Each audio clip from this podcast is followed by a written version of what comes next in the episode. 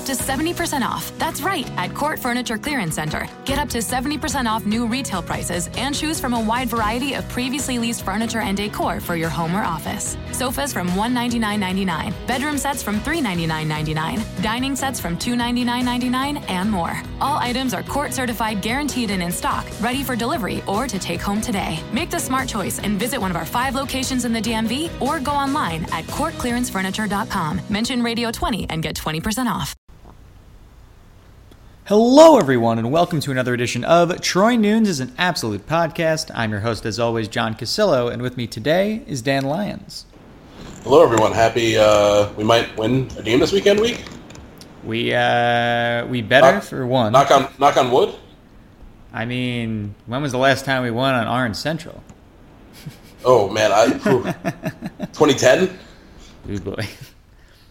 I mean, maybe. Legitimately, do not know the answer to that question. I'm gonna look that up tonight because now I want to know. Uh, I feel like it's been a while. That's not necessarily a good thing. Actually, it definitely wasn't 2010 because that was the year that every team that had homecoming while we were there, including us, lost. True. So maybe like 2012, maybe 2013. That, that was probably the last like candidate. Well, when was the last time we scheduled a winnable opponent on homecoming? Never. Never. That's fair. It's always been a conference team. I think. I don't think we've ever done that. Oh God. Uh, yeah, I'll look that up. I have a feeling it's been a while. Um, yeah, I I'm encouraged here. I know I was in the middle of writing up some of my uh, game preview and all that, and pitch is pitch is not good. Like they're it's not to like you know hype us up or, or make us think that we're going to win by 40, but like Pitt's not a great team this year. I mean, Max Brown has been efficient enough, but he really hasn't made plays. I mean, Nathan Peterman was more of a, a game manager, and I felt like Peterman still made more plays than, than Brown has. They don't really have the running game they had in previous seasons, um, which hasn't really helped. And yeah, the, the receivers are kind of meh. There's no pass rush whatsoever, um, and the safeties are getting lit up at a rate that uh, that very few other teams can match. Yeah, I think we kind of outlined like the worst possible case for Pitt um, in the offseason, and it was basically that we you know you lose a lot of offensive talent. Um, you know they have a couple of decent running backs, but like they're not very big. I mean they're not running the ball any better than Syracuse is, which is saying a lot. Um, and then Max Brown, like he, he has, a, he's one of those like high completion percentage guys. His numbers are very much bolstered now by that Rice game. Um, Rice is probably the worst team in the FBS. If not, they're like bottom five, Yeah. uh, pretty comfortably. So I would not be overly. I wouldn't read a lot into what Max Brown was able to do against them. Um, against better competition, he has not been very good. Um, just not a big downfield playmaker. Like Peterman was definitely like a, a game a game manager, but he was a very effective one. Uh, and also they had much better weapons then.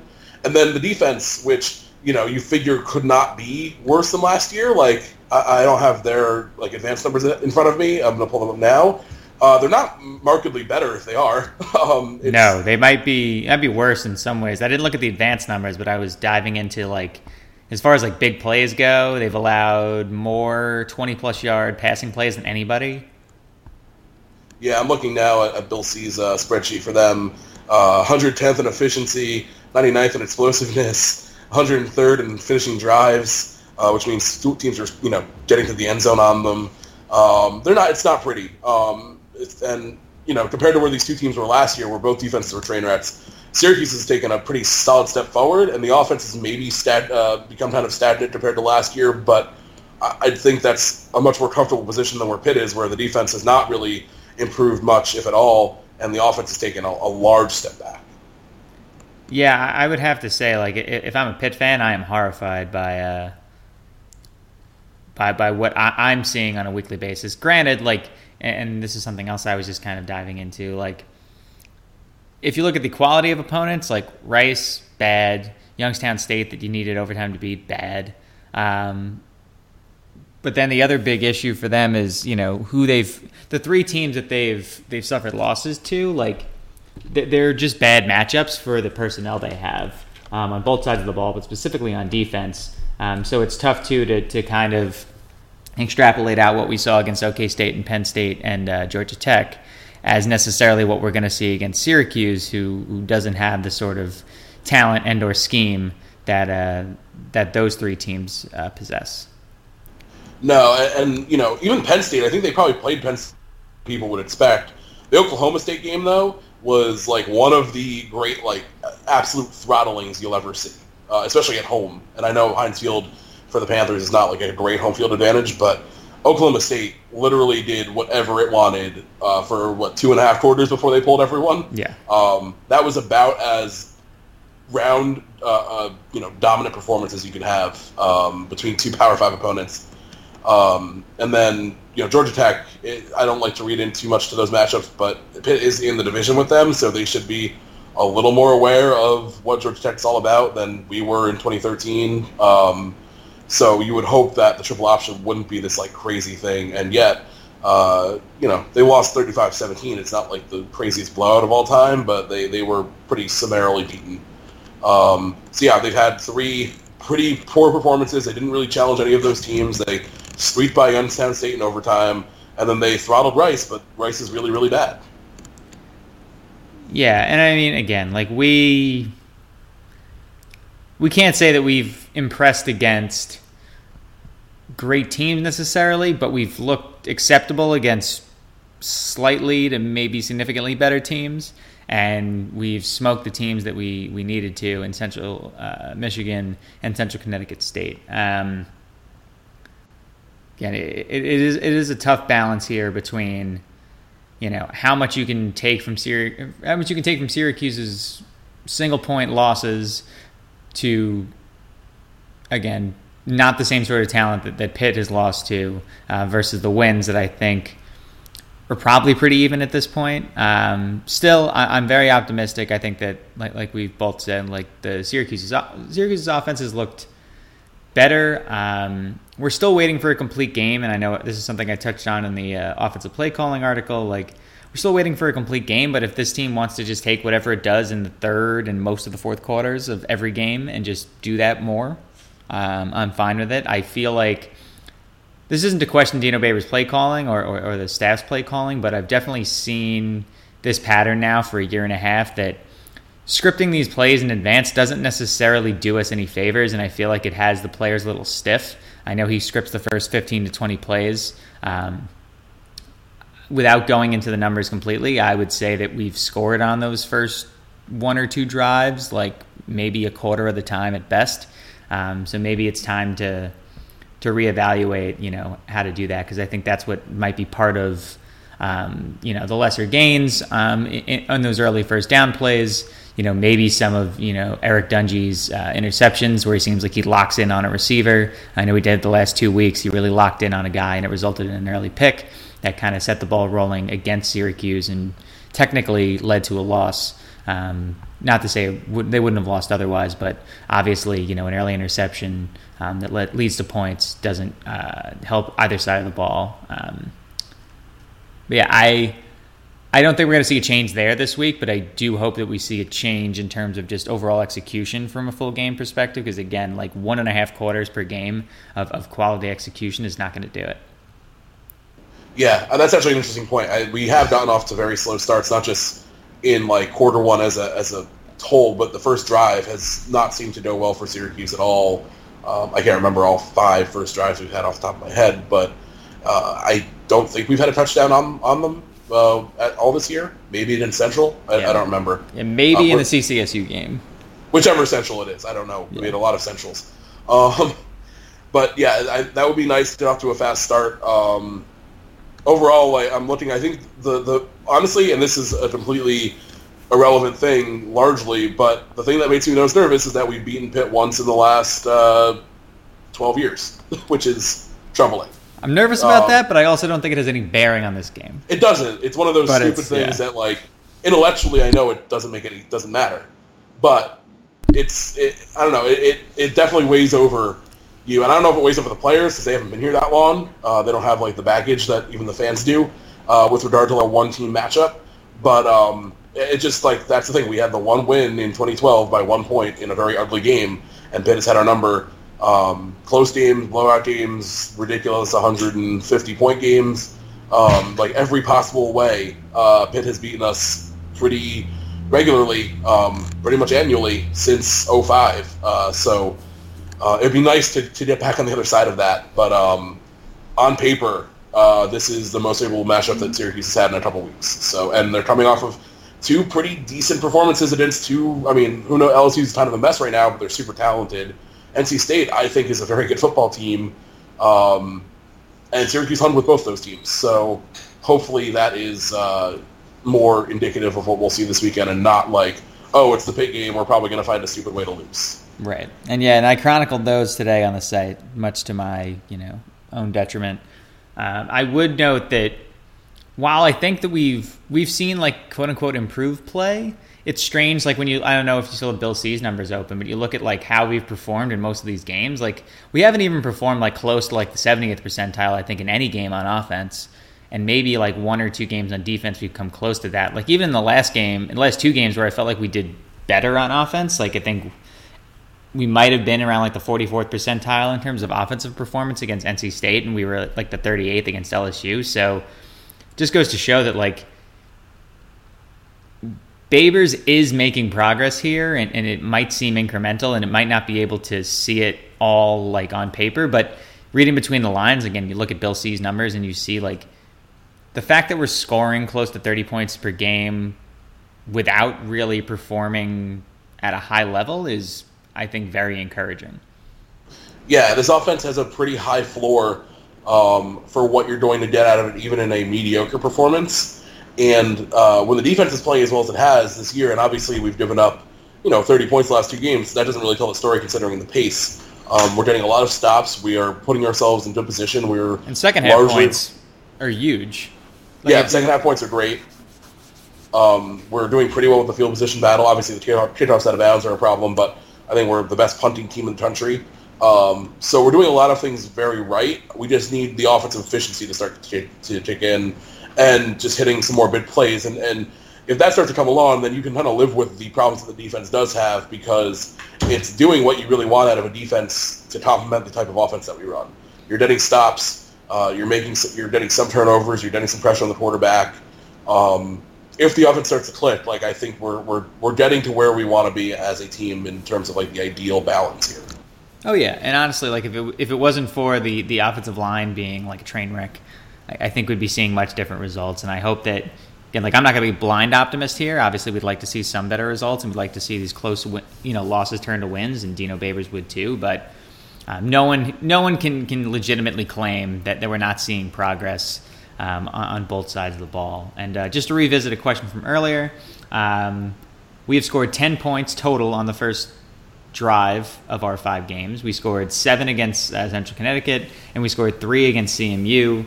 Um, against MTSU, we punted on fourth and 15. LSU, we threw a pick on the first play. NC State, we threw a pick on the second play.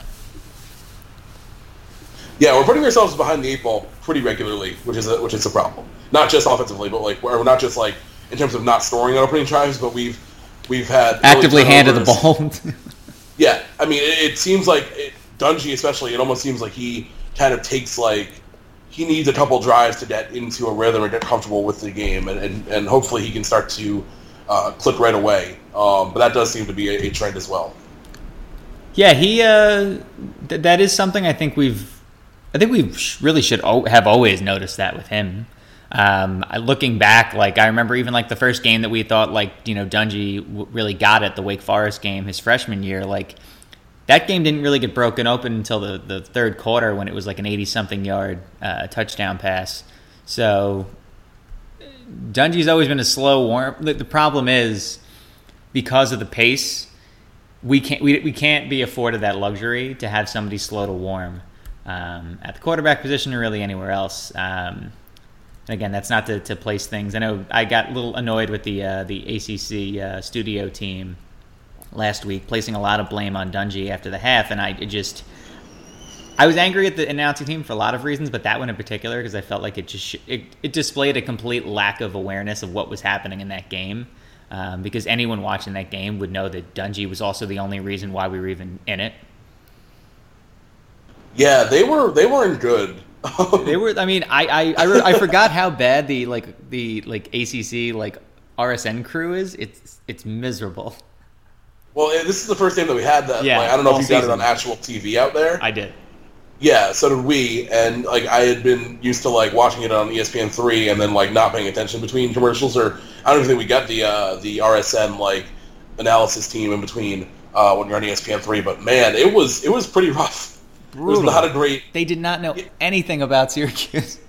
No, it was, uh, and they knew some about State, which I get, but like I also know that Bradley Chubb is good. Thank you, thank you for filling me in. But like it's I year also know five. that Yeah, it's completes passes. it's year five for, for Syracuse and ACC.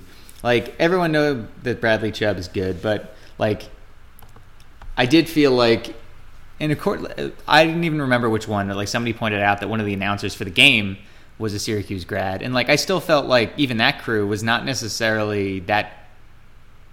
They weren't necessarily that well up on on anything about Syracuse. Like they could tell you Dungey is a dual threat, which we knew. You anyone knows that's watched even a second of Syracuse football. They, you know, they told us that Ervin Philips and uh, Steve Ishmael were both you know quality receivers that we knew, and you could look at the you could just look at the the national leaders board for for figuring that out. I felt like I felt like they really didn't have much to say about Syracuse beyond what the box score told them, and then I mean that that blatant blatant interference that was missed toward the end of the game, like not a word about it, and, and that to me like.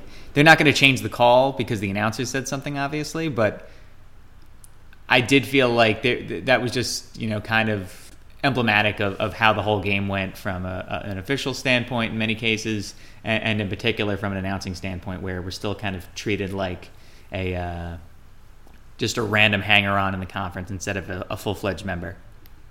Yeah, I mean, if you're if you're a random like local uh, affiliate announcer and you, you, you see a call like that or a missed call like that, uh, I get not wanting to like lambaste the referees or something, but at least like But you did earlier. up.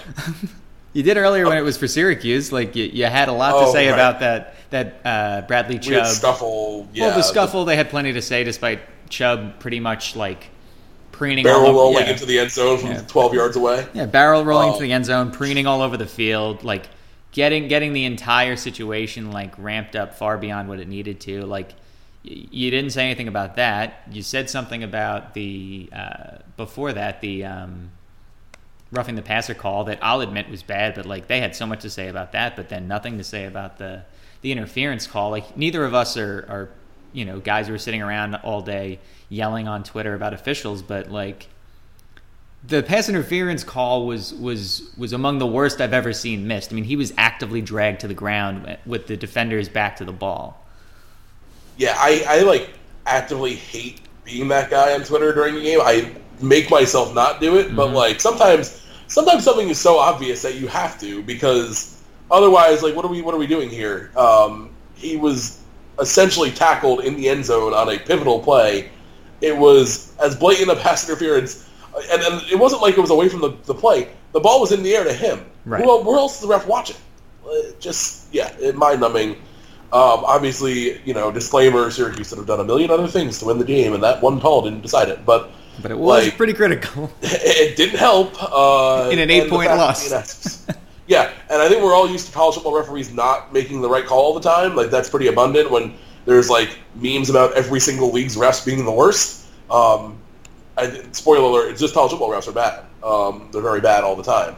Uh, but like the announcer should probably bring up like, oh, that might be a controversial thing that's being discussed on the internet right now. Nope, not a care in the world. Just moving on to the next play. Yeah, that uh, that's gonna haunt me for a while. LSU game's gonna haunt me for like all these losses this year are gonna haunt me, and I, I guess I'm I'm more okay with that versus last year when the losses didn't haunt me. I just wanted to get away from them as quickly as possible. Yes, I, I enjoyed putting more ghosts in our closet rather than just being numb to all of the Yeah. things going on around us. Uh, Yeah, I'd rather put ghosts in the closet than uh th- th- than stacking up just these like hollowed out, just like souls uh, of, or, or at least, yeah, I, I- would say that uh, in general, the, the the act of losing by forty is, is a much different, not cathartic, but but a much different experience than than losing by a touchdown. Yeah, like I don't really remember losing to NC State last year. I know we did it. I know it was like roughly a 12 point game. I don't remember one detail from it. If you ask me in like three years about the NC State game uh, in Babers' second year, I'm to be like, yep, there was one really awful missed uh, missed interference call on, on uh, Ishmael in the end zone. Uh, Erv Philips caught 17 balls. Uh, Bradley Chubb uh, was, you know, performing his, his one-man play in the end zone. Um, yeah, like this one will definitely be etched into memory a little bit better than some of our, you know, light, listless losses of late Shafer and year one of Babers. Um, and, you know, half the other years I followed this goddamn team. yeah, I uh, because a I watch every game twice and b have a photographic memory. Like I could tell you intimate detail about every single game we've played for like the last four years. Th- this is not the four year stretch to remember like this, and it's uh. I'm not going to say it's wearing on me, but it definitely isn't helping my uh, my overall psyche. This is what they call a curse job. That, that's exactly what this is. like, yeah, this is this is horrifying. Um, not though not as horrifying as watching a Tim Lester offense twice a week. Uh, so I will. Uh, Unless you're Western Michigan in uh, 2017, in which case it seems to be doing pretty well. Yeah, lucky you guys. Um, you know, why don't we do a little halftime early this week, and then uh, we could talk about Jalen Carey. I'm sure that's on everybody's mind. Um, and then you know talk a little bit more about Pitt too, get some predictions and all of that. Better things. Better beer things. and basketball reviews. Yeah. Um, Dan, what have you been drinking? Uh, I forgot to sign into Untappd, so I'm uh, looking. Uh, one second. All good. Uh, one thing I forgot from last week, uh, in mentioning all the stuff that we had uh, in Pennsylvania, was my friend brought a keg of his brewery Wolf Hollow's Oktoberfest, which was quite good. Yeah. All right, I have it open now. Um, so we drink a lot of that, and I somehow neglected to mention it. Um, so let's see. We got. Uh, I think I was drinking the Brewmaster Jack last week when we recorded. So uh, I had. Uh, hey, careful, man! There's a beverage here from uh, what Pipeworks, which is Chicago. a- Chicago. Yep. Yeah, uh, that was. Uh, I think that was the. I hate when I forget to take notes on like which type. Yeah, that was the stout. That was like really. Uh, I, I, I, I feel like I always bring up stouts, but I'm surprised that I like them. Um, it, it was like super mild, very drinkable. Um, definitely not like very little of that like super, you know, coffee aftertaste. So I enjoyed that. Um, I had a stoop sale from Kings County, which is uh, here in New York, uh, which was a Kolsch, uh, which was really nice.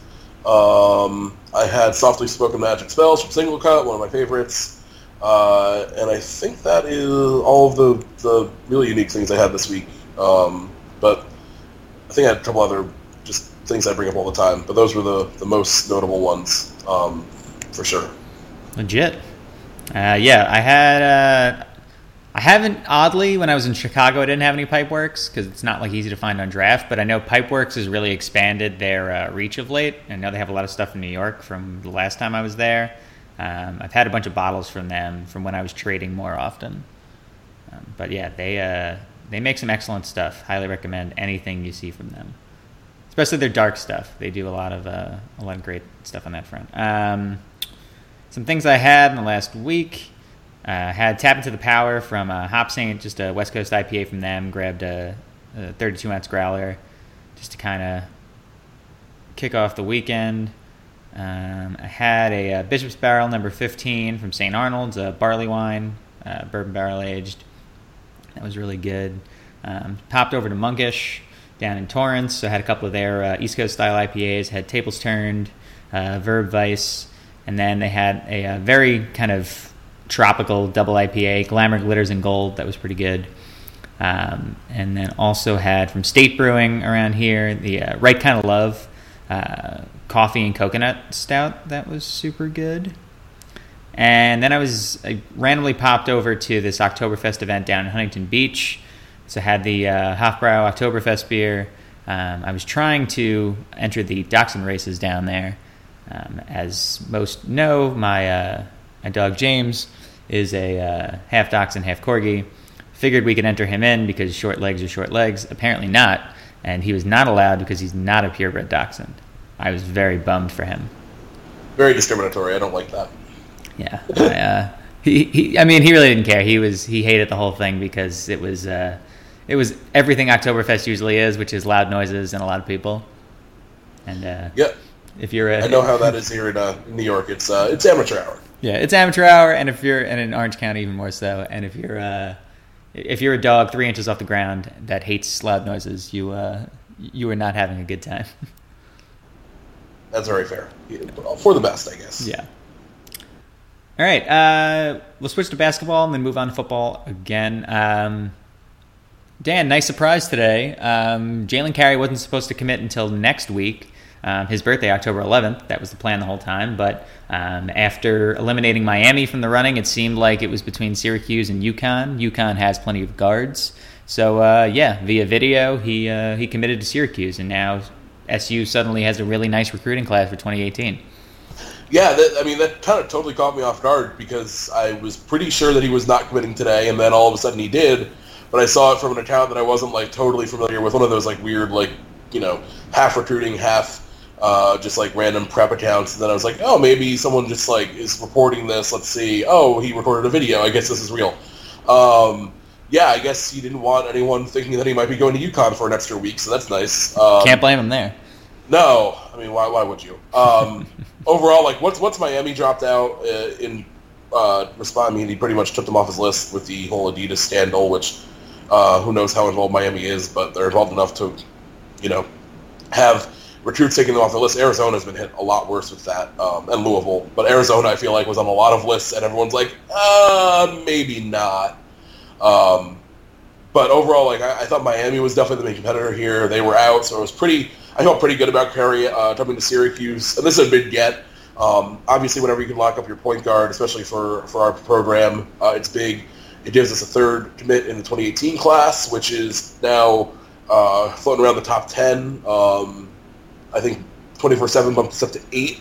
I think we were seven for a hot second, and then UNC got a commit like 10 minutes after Carey uh, committed to uh, SU, so they jumped us like right away. Um, that's you know still pretty good when you're getting a, a top 10 class after months of uh, oh I don't know if Boeheim can recruit anymore uh, speculation.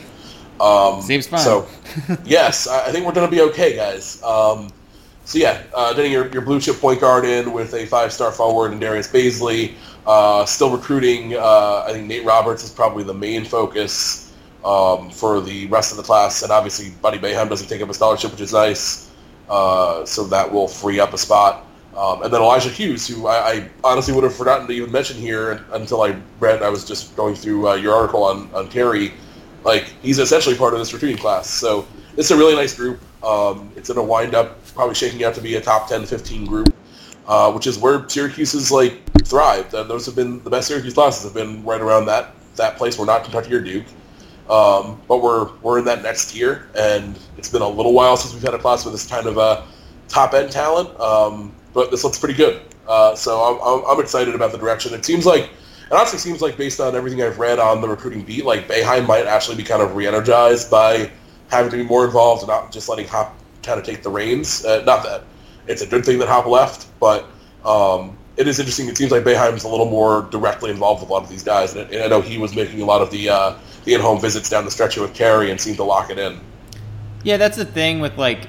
Again, I agree with you. Like, I don't think Hopkins leaving is a good thing, but at the same time, like this Hopkins leaving, and, and since he was so intrinsically involved in recruiting, gives McNamara and Autry like some actual like runway here. Um, and, and Griffin too to like actually figure out like what they can do on the recruiting front. I think Hopkins had really kind of cornered that market along with you know Boeheim is kind of a closer. Like now Boeheim's more intrinsically involved. I think Hopkins as a coach in waiting really kind of left too many questions for recruits about you know the when and where even when there was a date attached to it. Like I don't think players were still all that clear. Like now suddenly there's there seems like there's a clear timeline of I'm going to be here for the next four or five years, um, and then like and that'll be the end. Um, I, I think that that's reassuring players. I think the fact that you know none of these assistants are going to be going anywhere. I don't think anytime soon. Um, so that definitely helps. I think the fact that Hopkins is kind of hanging around and doing well at Washington so far, um, without having coached a game yet, like that also encourages players. Like because I, I think you know the smarter ones will probably put two and two together that that Hopkins could potentially come back. Like again, th- th- there's a lot here that um, I think just plays better into everybody's strengths. And again, like Boeheim, Boeheim is an impressive guy at the end of the day, and I think he's someone that you know his track record speaks for itself. He can show up to to a recruit's house and, and really sell the program, sell the city, sell everything about it um, quickly, succinctly, um, and then you also know that like you'll be you'll be receiving that that tutelage and that training and everything else from him. Um, you know when you get to campus. So I I, I am like you pretty uh, pretty encouraged by this kind of you know newfound um, newfound excitement from Boeheim for for yeah I think in some ways like he kind of removed himself a little too much potentially and not to get into this unfortunate territory but like this could have also been part of why we ended up in some NCAA issues like at one point because he was so far removed. And now that he isn't that far removed I, I think that that might actually help the program out a lot more and really get a lot of players in the door that understand Boeheim and understand what it's like to be coached by Boeheim and, and maybe we don't have the disconnect that I feel like we've that has developed more and more over time with players that might not necessarily be the biggest Boeheim fans, but are bigger Hopkins fans or McNamara fans. Yeah, I think there's a lot of contributing factors. I think the fact that Buddy is coming um, clearly plays a factor here, and and you know I, I don't think Jim would you know will ever you know he probably won't say it outwardly, but I'm gonna guess he would wanted he wants to coach his son, and that was clearly not in the timeline uh, until Hopkins left. Um, which you know a lot of people speculate whether you know he would actually step down at that time, but at, now it doesn't really matter. Um, Hopkins is in Washington for the foreseeable future.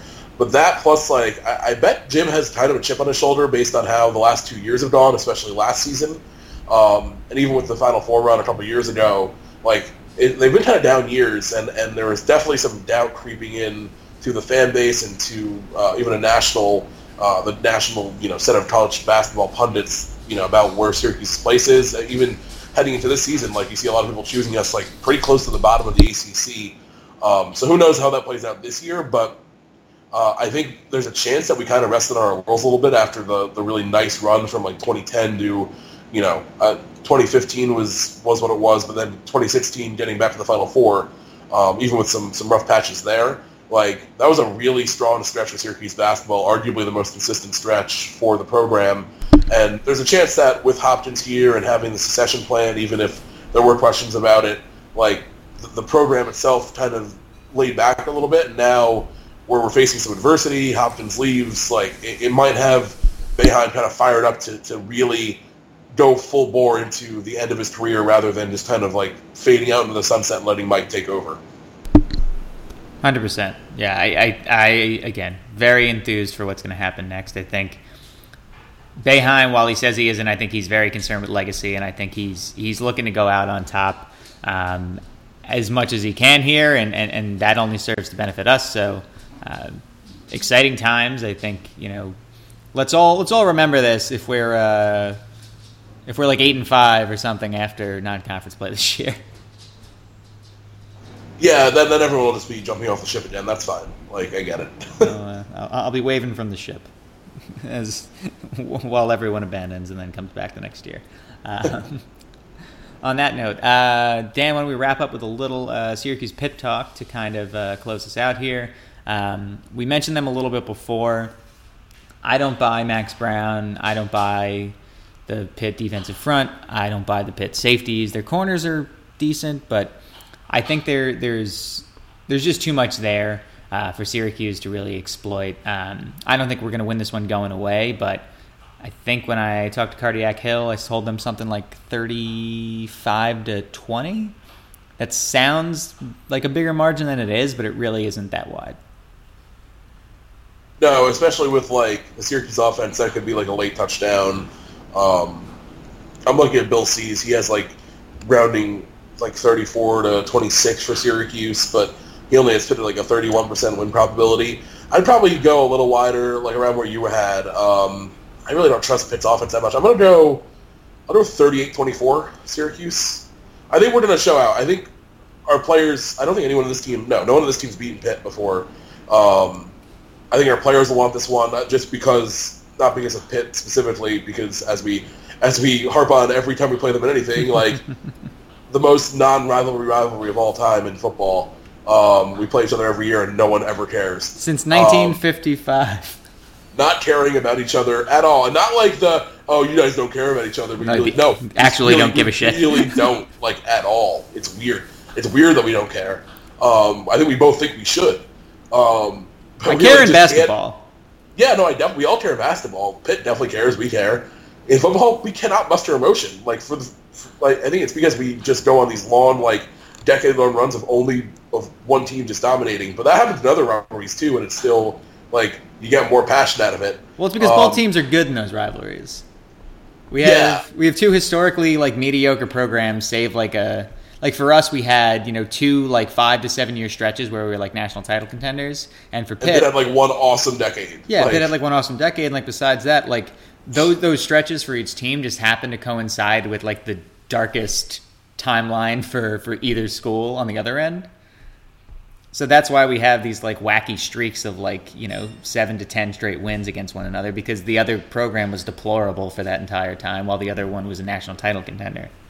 Yep, and then we have both like very fickle, more pro-leaning uh, northeastern fan bases. Pitt obviously is a you know pro town where everyone's just Steelers crazy. So like if the Panthers are mediocre, no one. I mean, who, like why bother? Right.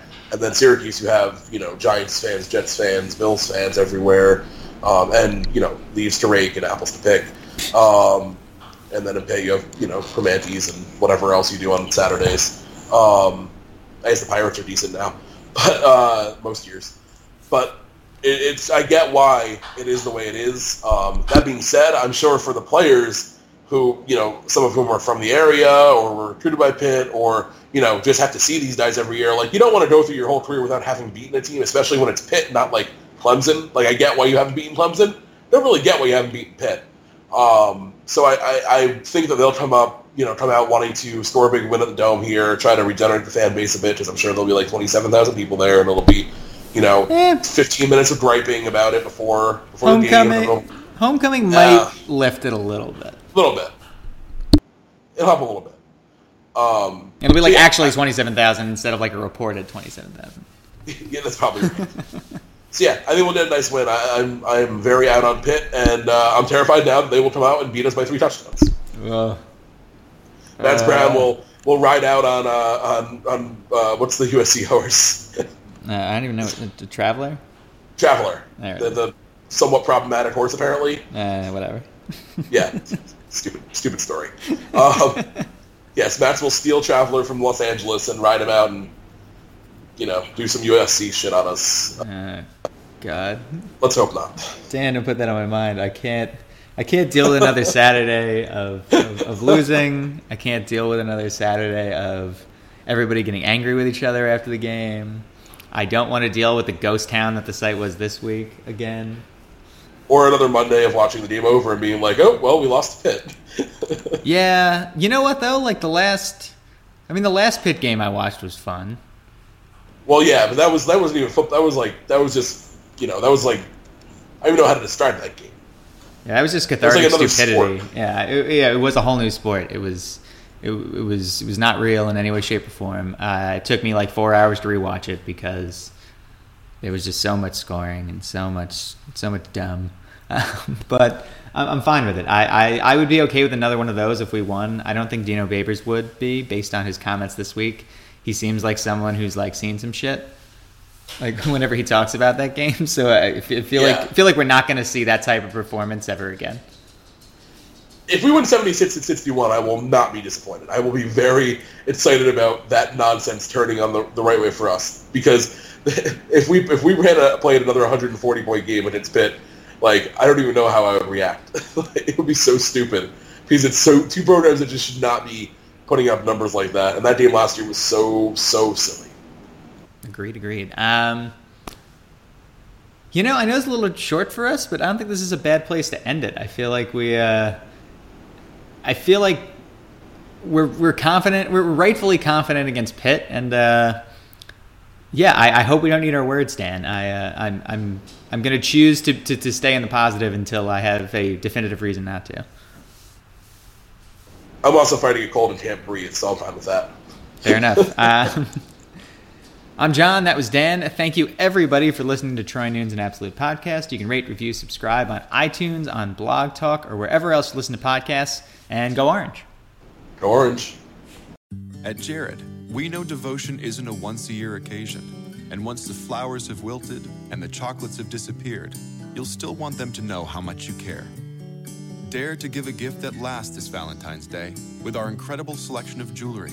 From delicate rose gold to bold black diamonds, Jared has hundreds of pieces under $299 and exclusive collections you won't find anywhere else.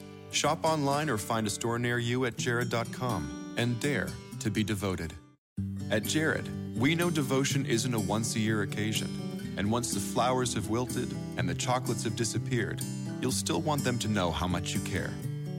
Dare to give a gift that lasts this Valentine's Day with our incredible selection of jewelry. From delicate rose gold to bold black diamonds, Jared has hundreds of pieces under $299 and exclusive collections you won't find anywhere else. Shop online or find a store near you at jared.com and dare to be devoted.